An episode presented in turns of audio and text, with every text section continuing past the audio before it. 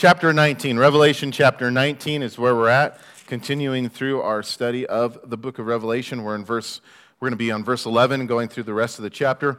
Um, you can up there, open up your Bible there, but also read, uh, look up uh, Psalm 2 if you want to turn there as well. Psalm 2. And by the way, people have been asking where, what we're going to do on Sunday mornings once we get done with the book of Revelation because we're almost done. Is we're going to start studying the Psalms on Sunday morning. So that's what we're going to be going through next. So if you want to be um, kind of preparing and reading and studying ahead, you can do that. Um, it's, it's going to be, I think it's very appropriate with the time that we're living. There's such great encouragement found within the Psalms. There's prophecy. Um, there's uh, real emotions and feelings that the, the uh, uh, psalmist will write about, and uh, they're very relatable. And then, of course, always God gets to enter in into the midst of that, and we get to see the hope and the various ways that we have hope in, in God and what He's done. And the Psalms, the Psalms um, do a good job of explaining that. So, Psalm 2, I'll read it if you can follow along, says, Why do the nations rage and the people plot a vain thing? The kings of the earth set themselves, and the rulers take counsel together against the Lord and against his anointing, anointed, saying, Let us break their bonds in pieces and cast away their cords from us. He who sits in heaven shall laugh. The Lord shall hold them in mockery. Then he shall speak to them in his wrath and distress them in his displeasure. Yet I have set my king on my holy hill of Zion. I will declare the decree. The Lord has said to me, You are my son. Today I have begotten you. Ask of me, and I will give you the nations for your inheritance, and the ends of the earth for your possession. You shall break them with a rod of iron. You shall dash them to pieces like a potter's vessel.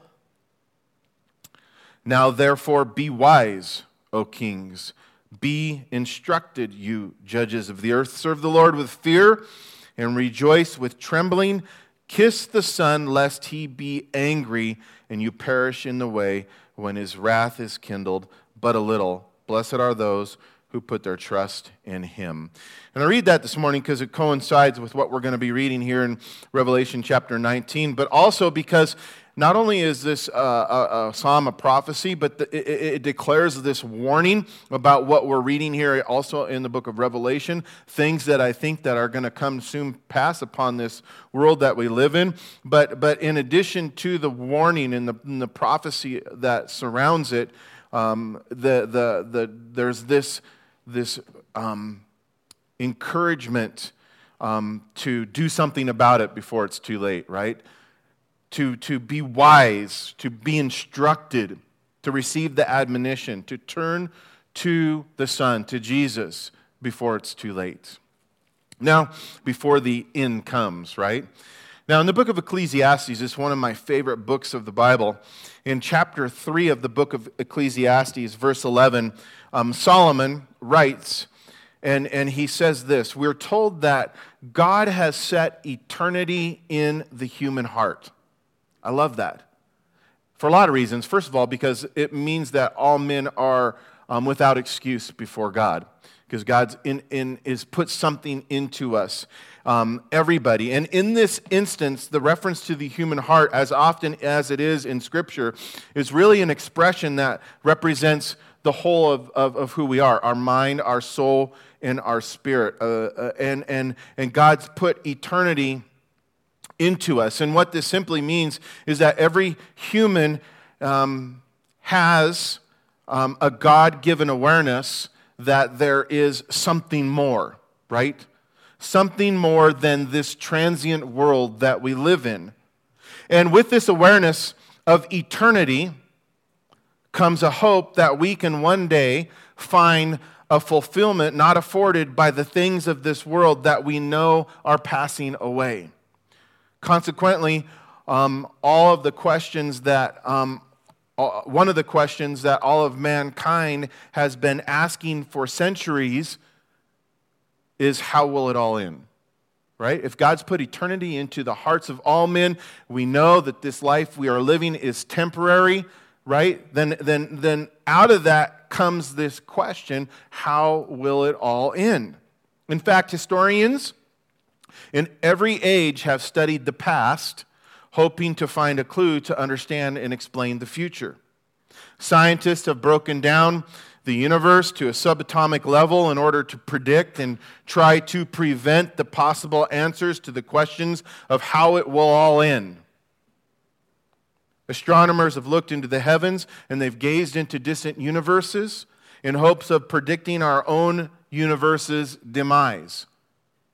And every kind of philosopher, both ancient and modern day, those of today, they have offered their contemplations in an attempt to infiltrate the meaning of things and predict the end of it all. But even though there have been these great minds down through history, down through the ages, working to answer this question that grips every human's heart, every human's mind, no one has yet to give a definite answer or a definite solution to what is perceived to be the inevitable. Nevertheless, it seems as if each new year brings all kinds of predictions, right? Of how it will all end and with, with each new prediction, the possible ways of how it is going to, to end becomes more elaborate and even more gruesome. And Hollywood does a really good job of putting that to film every year with all these apocalyptic movies that have been coming out. So it's no surprise that as the end is rapidly and obviously drawing near, many people have become concerned and even infatuated with the question of how it will all end. Why? Because many believe they can prevent it. Not too many years ago, I read an article in Discover magazine that addressed this question, right? A scientific publication, and it, it compiled a list of, of 20 of the probable, most probable ways that the world would end. And in this article, there's this, this little snippet I want to read from you. It says this It says, We've had a good run of it In the 500,000 years that Homo sapiens have roamed the earth, we've built cities, created complex languages, and sent robotic scouts to other planets. It's difficult to imagine it all coming to an end. Yet it says 99% of all the species that ever lived have gone extinct. And human activity is severely disrupting almost all life on planet. I'm not saying this is true or fact, I'm just saying what it says, okay? Which surely doesn't help matters. The current rate of extinction is, by some estimates, 10,000 times the average found in the fossil record. At present, we may worry about snail darters and red squirrels in abstract terms, but the, but the next statistic on the list could be us. Then the article went on to list the 20 ways that they say the most likely and probable ways that the world could end. I'm not going to read all of them to you, but I am going to read you 11. I think they coincide a lot with what we read in Scripture. Um, asteroid impact, giant solar flares, volcanic activities, right? The supervolcano, global epidemics, biotech disasters, maybe one in the same environmental toxins, self destruction, global wars, artificial life taking over, mass insanity. we might be right in the midst of it. Alien invasions. And the one I like the most divine interventions. Amen? Now, with all this uncertainty, it's good to know that as believers in Jesus Christ, we don't have to be uncertain about how it's all going to end, nor do we need to be afraid because we have God's prophetic word, which tells us exactly how it's all going to end. And in 2 Peter chapter 1 verses 19 through 21, it reminds us of this saying, listen, it says, "We have something more sure. The confirmed prophetic word, to which you do well to pay attention as a light shining in a dark place until the day dawns and the morning star rises in your hearts. Knowing this, first of all, guys, that no prophecy of Scripture has come from someone's own interpretation. For no prophecy was ever produced by the will of man, but men spoke from God as they were carried along by the Holy Spirit. In other words, it's the prophetic word that shines like a light into this world, into the midst of all this darkness, confusion, and uncertainty that surrounds us, that, that envelops the world that we're living in concerning the end. Because the prophetic word of God tells us how it's going to end, and we can depend upon what God's word tells us. And in the book of Revelation, we're clearly told how it will end. And in the remaining chapters of this book, there are six key things uh, in, in, a, in a timeline of events for us to take notice of as God predicts and tells us how he's going to wrap up all of human history as we currently know it today. The first is found in the last verses that we read last week and the verses that we read and studied through last week, verses 1 through 10. And in those verses, we're told that, first of all, in, in, in regards to a timeline of event, um, this, this final judgment comes and the heavens rejoice, right? Hallelujah, hallelujah, hallelujah. Praising the Lord, singing together about the Messiah, Jesus' second coming. Then in chapter 20, um, we see the saints, the, the wife of the Lamb who returns with Jesus. And we see in there that, that, that the saints, we, the bride, who have been wed to Christ at that time, that we will reign with Jesus, we're told, for a thousand year period of time. And after this thousand year reign, we also read in chapter 20 how Satan, who will have been bound for those thousand years, will then be released as he rises up and leads a final rebellion against God and against Jesus. But Satan in his rebellion will be easily crushed.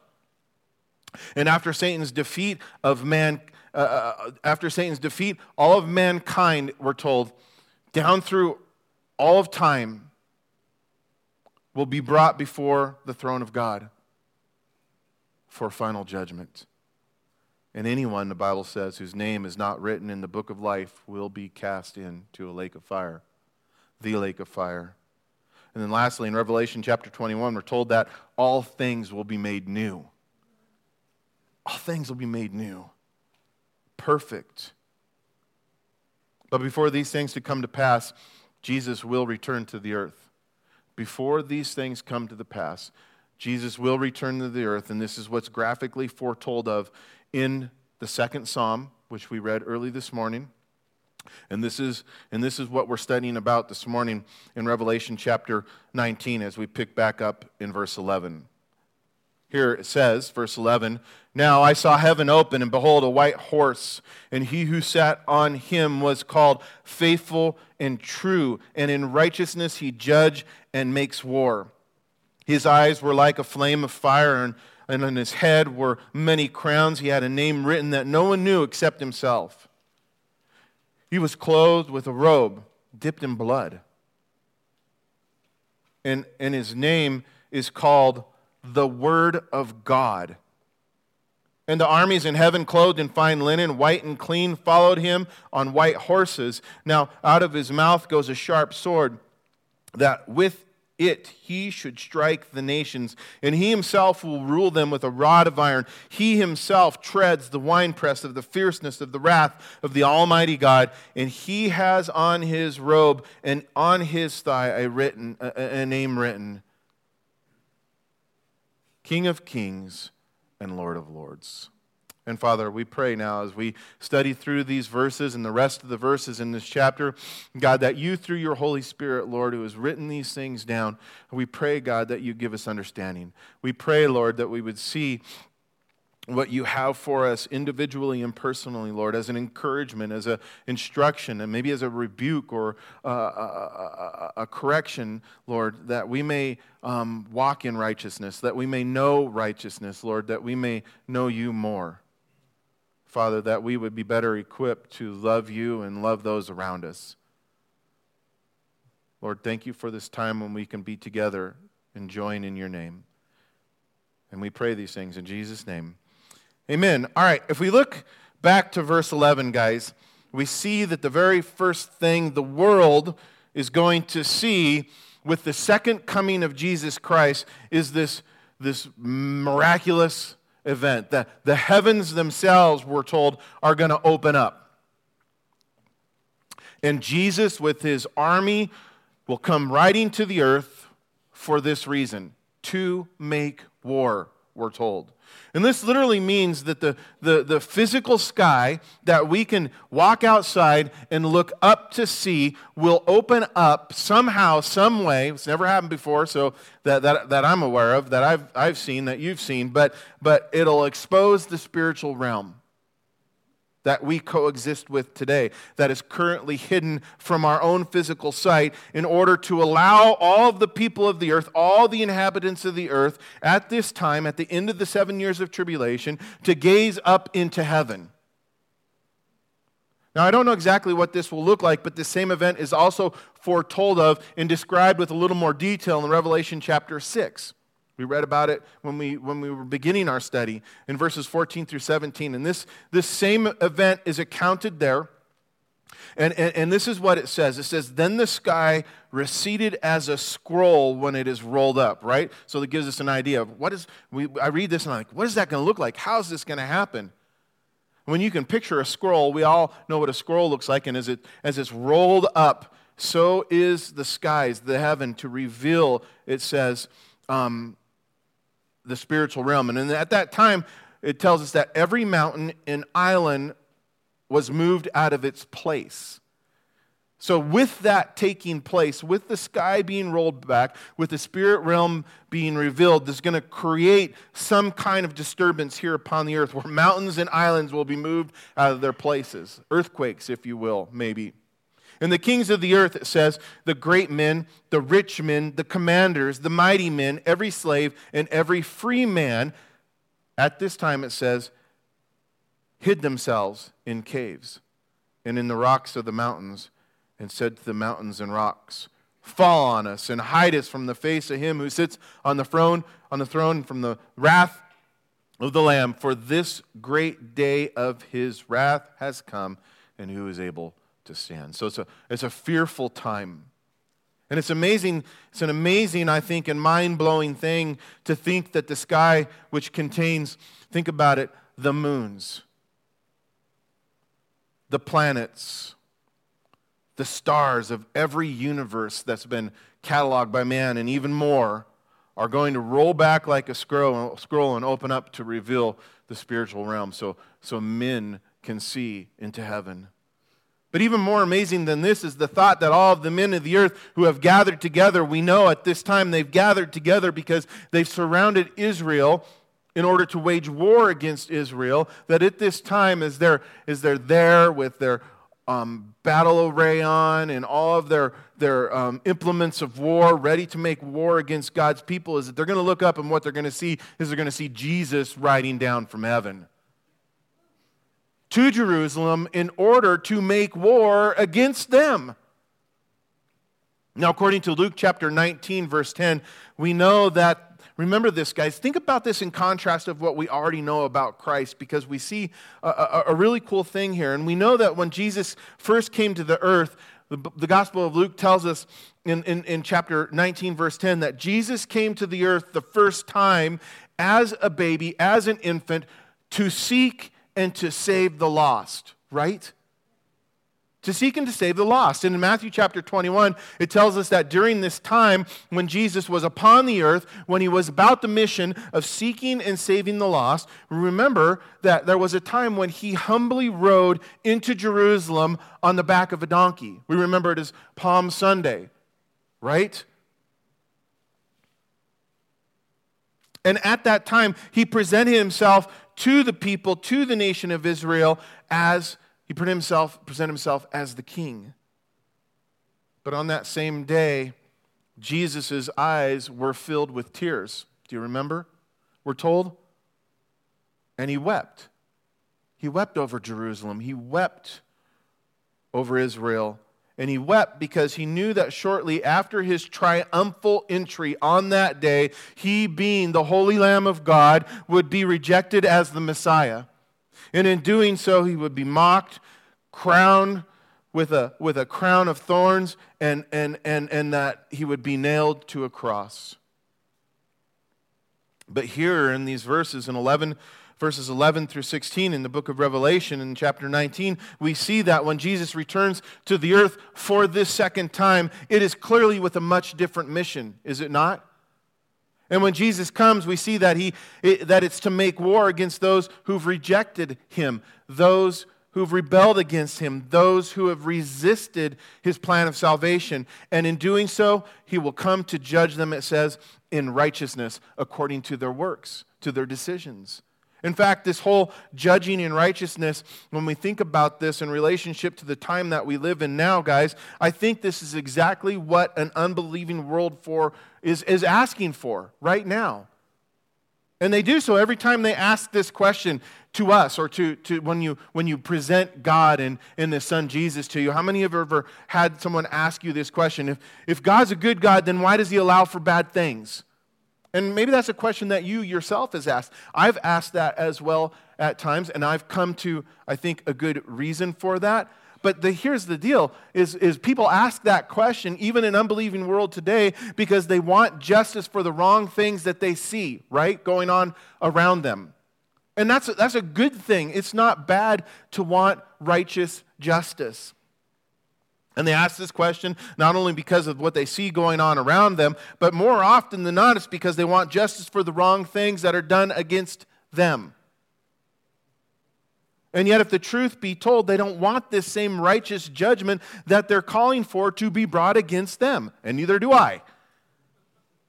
But a person who, but a, but a person um, who does not put their faith in Jesus for the forgiveness, for the forgiveness of, of their sins Guys, the judgment of God, the righteous judgment of God, is what they're going to get. That's what we're being told here. Now, we know that God, remember this, that God is long suffering, right? We know that He's long suffering.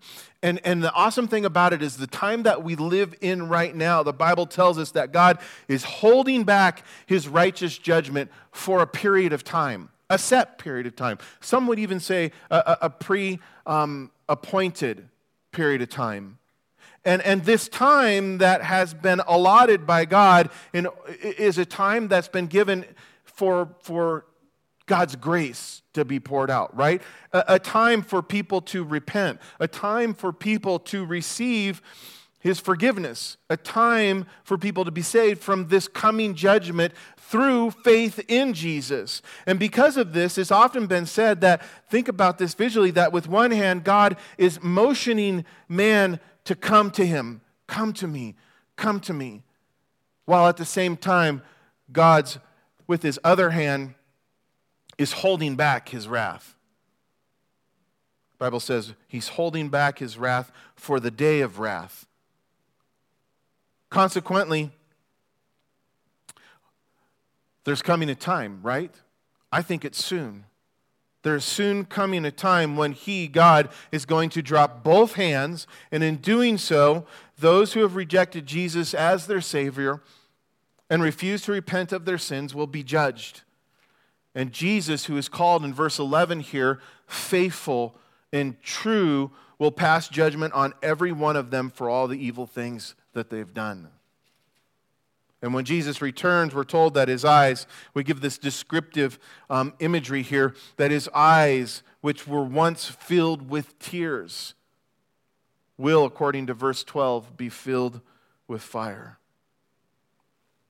In light of this, I remind you that when fire is used as a metaphor in the Bible, it's always a picture of judgment, but not judgment alone. Remember that. Judgment Yes, but it's also associated with purification, right? God's judgment is purifying.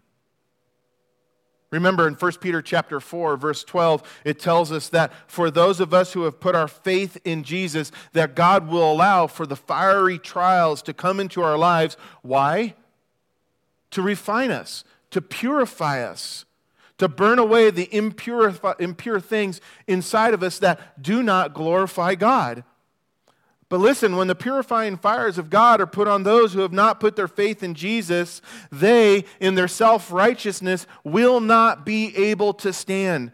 And when the fire comes, the purifier fire of God comes, they will be consumed. So when we read that Jesus' eyes here in verse 12 will be like flames of fire, we see again that there's a coming judgment, a judgment that's going to purify all of creation.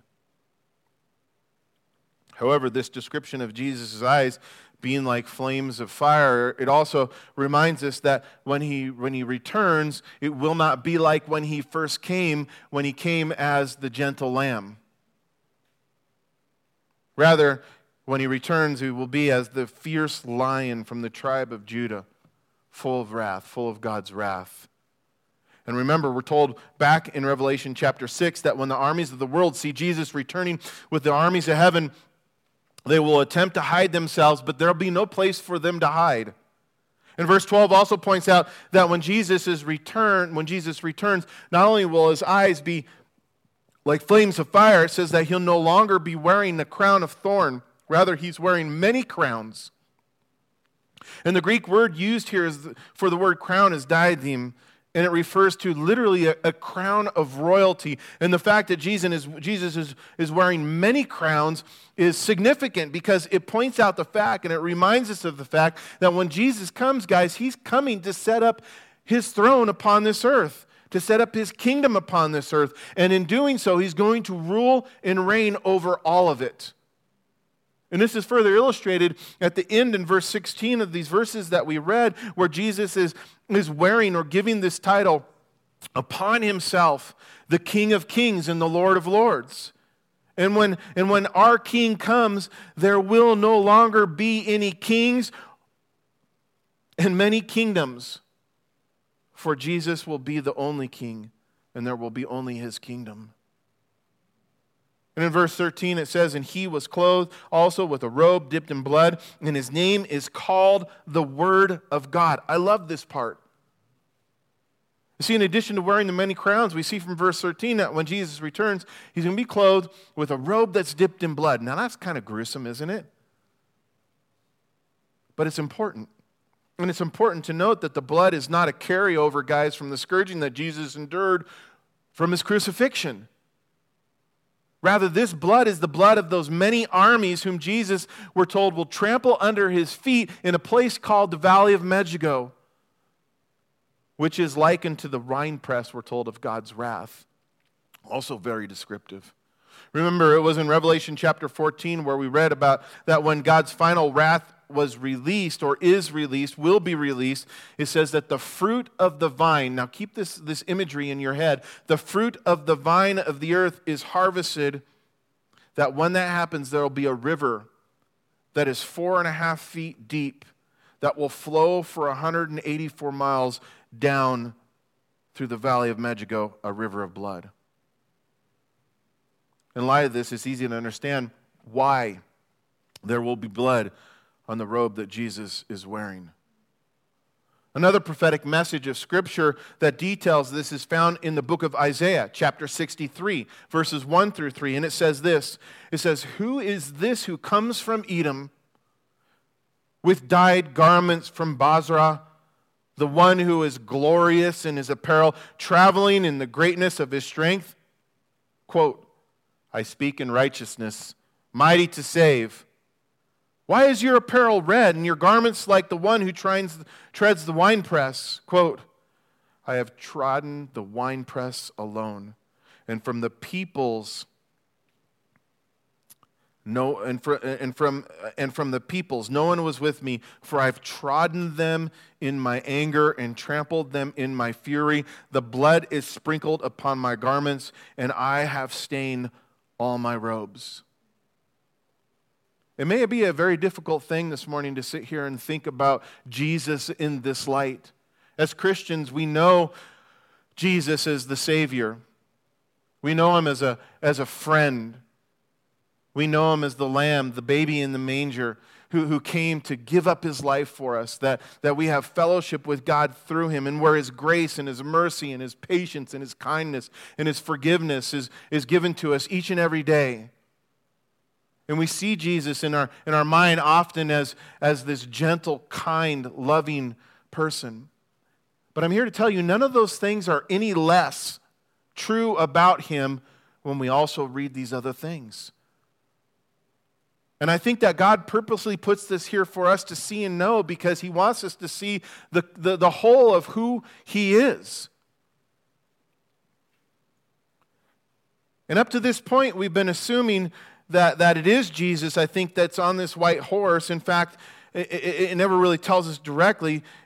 In fact, in verse 12, we're told that the rider of this horse has a name written that no one knew except for himself, which is an, which is an, which is an illustration that simply points out that he is the inexpressible and indescribable one. And I love that. We've heard, you've heard it said that, that we're going to spend all of eternity just getting to know our Father in heaven, to know Jesus. He's inexpressible and he's indescribable. But look here in verse 13, we see, and this is the other part that I love, that really makes us know or helps us to know for sure who this is. He is given the title, the Word of God. And this title is used all throughout Scripture, right? The Word of God as it applies to an individual. And perhaps the most notable is in John chapter 1. John, whose desire is that we would know Jesus Christ as God in the flesh, so that we may have life and life abundantly. That's what John says. And so John begins his his, his gospel message in verse 1 where it says this it says in the beginning was the word and the word was with god in the beginning was the word and the word was with god and, and, and the word was god and then a little later on in that chapter in verse 14 john then goes on and says and the word became flesh and dwelt among us and we beheld his glory, the glory of the only begotten of the Father, full of grace and full of truth. Did you know that you can't have grace without truth? You can't have grace if there's no judgment. And in these two passages that I just read from John, and here in verse 13, I want you to know that the Greek word for the, the, the, the word word is logos. And, and it means um, that it is, is a word that is uttered by a living voice. The Logos, a spoken word, which embodies a concept or, or, or an idea. And since Jesus is the Logos, as we read here, who was with God, the Logos who is God, and, and who became flesh to dwell among us, we see that he fully embodies who God is. And Jesus, being the Word of God, the quote unquote Word of God, he perfectly then reveals who God is to us. As a matter of fact, we're told this in Hebrews chapter 1, right? It tells us this when it declares that Jesus is the, the expressed image of God. And the fact that Jesus wears this title, the Word of God, at his second coming, right, points out the undisputable fact that Jesus, who is God in the flesh, will once again come to the earth. And in verse 14 it says, Then at that time the armies in heaven, clothed in fine linen and white, clean, followed him on white horses. Now, we didn't read this, we read this last week, but if you look back to verse 7 and 8, okay, where we, we studied the hallelujahs, the hallelujahs that will be, be sung from heaven leading up to this time. In those verses, it describes the wife, right?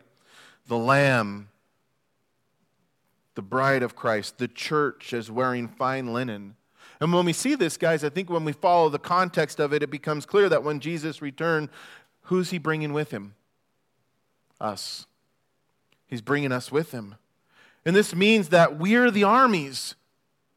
In verse 14, the armies who follow Jesus on white horses as he then rides into battle. And, and some of you guys are like, yeah, battling. Maybe some of you ladies too. I don't know. Yeah.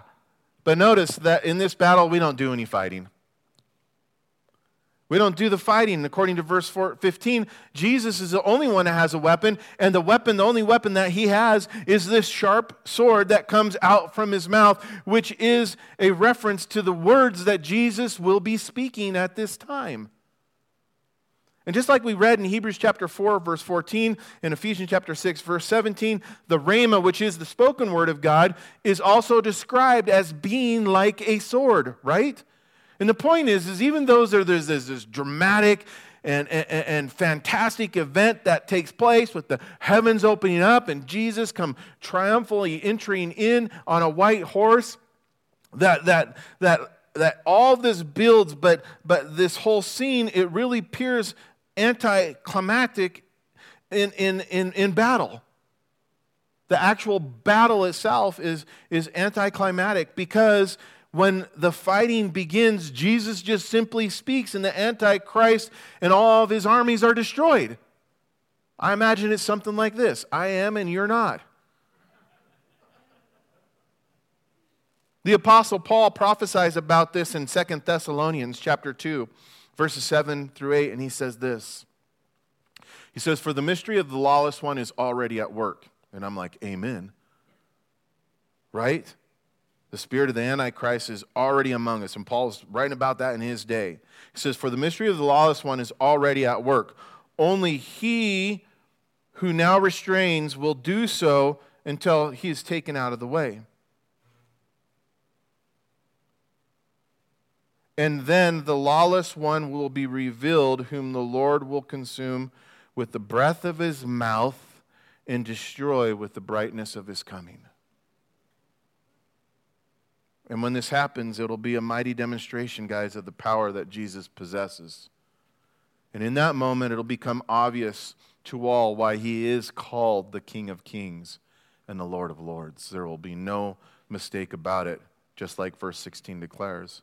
Another awesome example of the power of the rhema, the spoken word of God, guys, which we've seen and uh, we've read about historically speaking in relationship to Jesus, is recorded in John chapter 18 if there's like some way that Jesus has, God has all of history recorded, and when we get to heaven, we can kind of watch.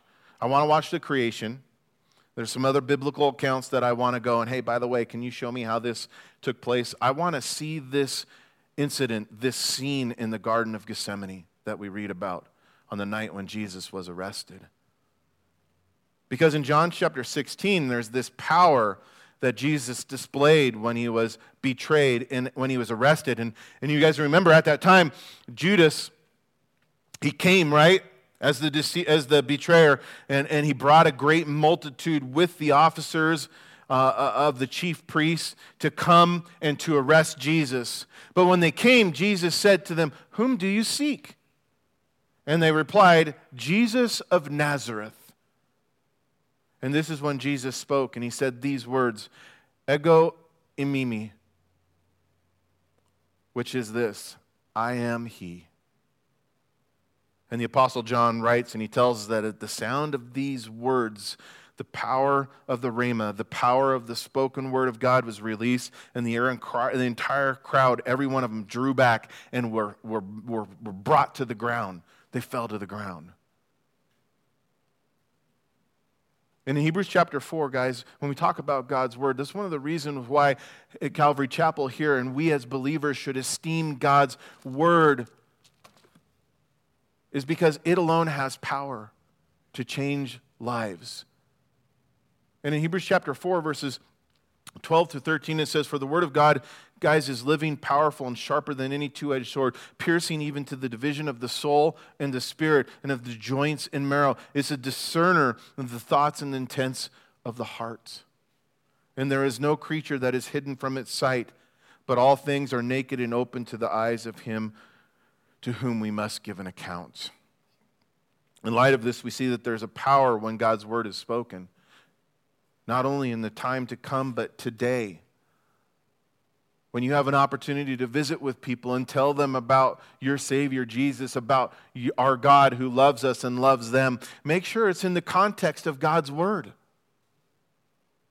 There's power to change a person from the inside out. There's power to convict a person of their sin, and a power to save anyone who will believe what it says from the wrath of God that is coming that we read about here today. And this is why we teach God's Word and not the words of men. And this is why we should know God's word and tell others about what it says. And in verse 17, it says this Then I saw an angel standing in the sun, and he cried out with a loud voice, saying to all the birds that fly in the midst of the heavens, Come and gather together for the supper of the great God, that you may eat the flesh of kings, the flesh of captains, the flesh of mighty men, and the flesh of horses and those who sit on them, and the flesh of all the people, free and slave, both small and great. And I saw a beast, the king I saw the beast, the kings of the earth, and their armies gathered together to make war against him who sat on his horse and against his army.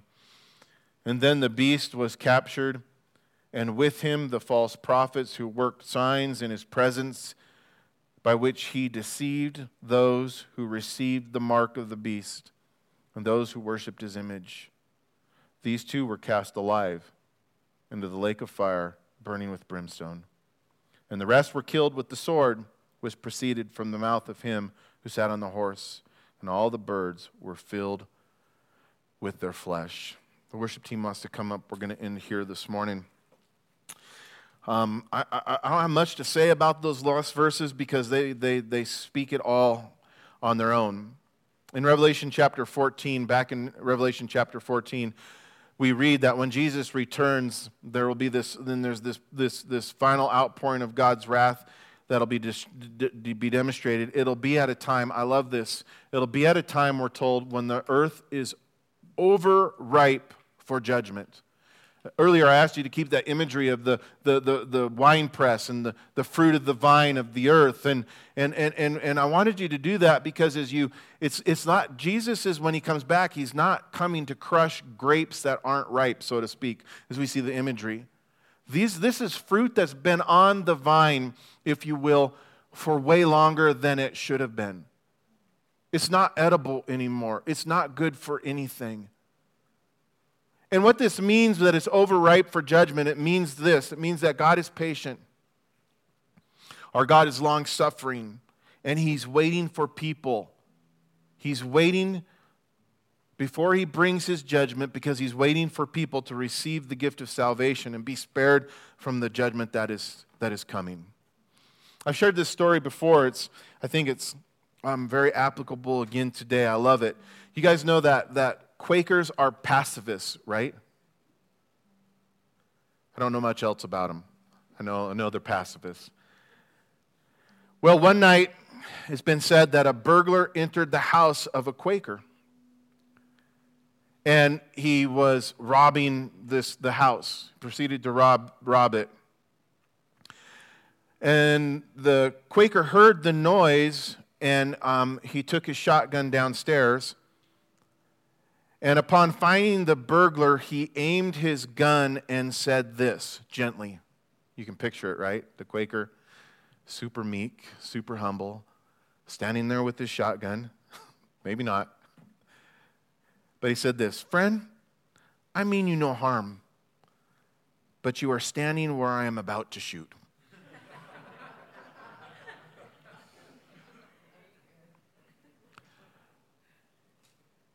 That's what we're reading about here, guys. God's about to shoot, and He wants everybody to get out of the way. You see, if you're outside of Jesus Christ, then you're standing in the place where God is about to shoot. If you are outside of Jesus Christ, then you're standing in the place where God is about to shoot. Remember, the Bible, tell, the Bible tells us there's a way that seems right to man, but its end is death. Jesus is the only way. He's the truth, and He is the life. And no man comes to God, no man comes to the Father except through Him. He is the only name that men can call upon by which we can be saved. There is a way that seems right to man, but its end is death. And the Bible tells us about this other way Jesus, who is the way, Jesus is the truth, Jesus is the life. And the message that we have this morning, guys, to take to this world is to get out of the way. Come to Jesus and get out of the way. Let's pray. Father, thank you Father, that you've opened up our eyes and our hearts and minds to receive the truth that there is no other way except through your Son. Thank you, God, that you with one hand have been holding back the wrath that we deserved, and with the other hand, wooing us, Lord, drawing us, tugging at us, Lord, to enter into relationship with you, to receive forgiveness of sins. Thank you, God, that you've done everything that has to be done in order for us to be saved. And Father, we once again this morning um, confess our need for you, profess our faith in your Son, Jesus Christ. Ask God to asking you, God, to forgive us of our sin and our unrighteousness, knowing, Lord, that when we confess our sin to you, that you're faithful and just to forgive. But Lord, also knowing that there is coming a day when judgment is, is, is to be poured out. And Lord, we, we know you're righteous and true, and so we stand behind what you say. We stand with you, Lord, as yours, and say, Come, Lord Jesus, come. We pray these things in Jesus' name. Amen.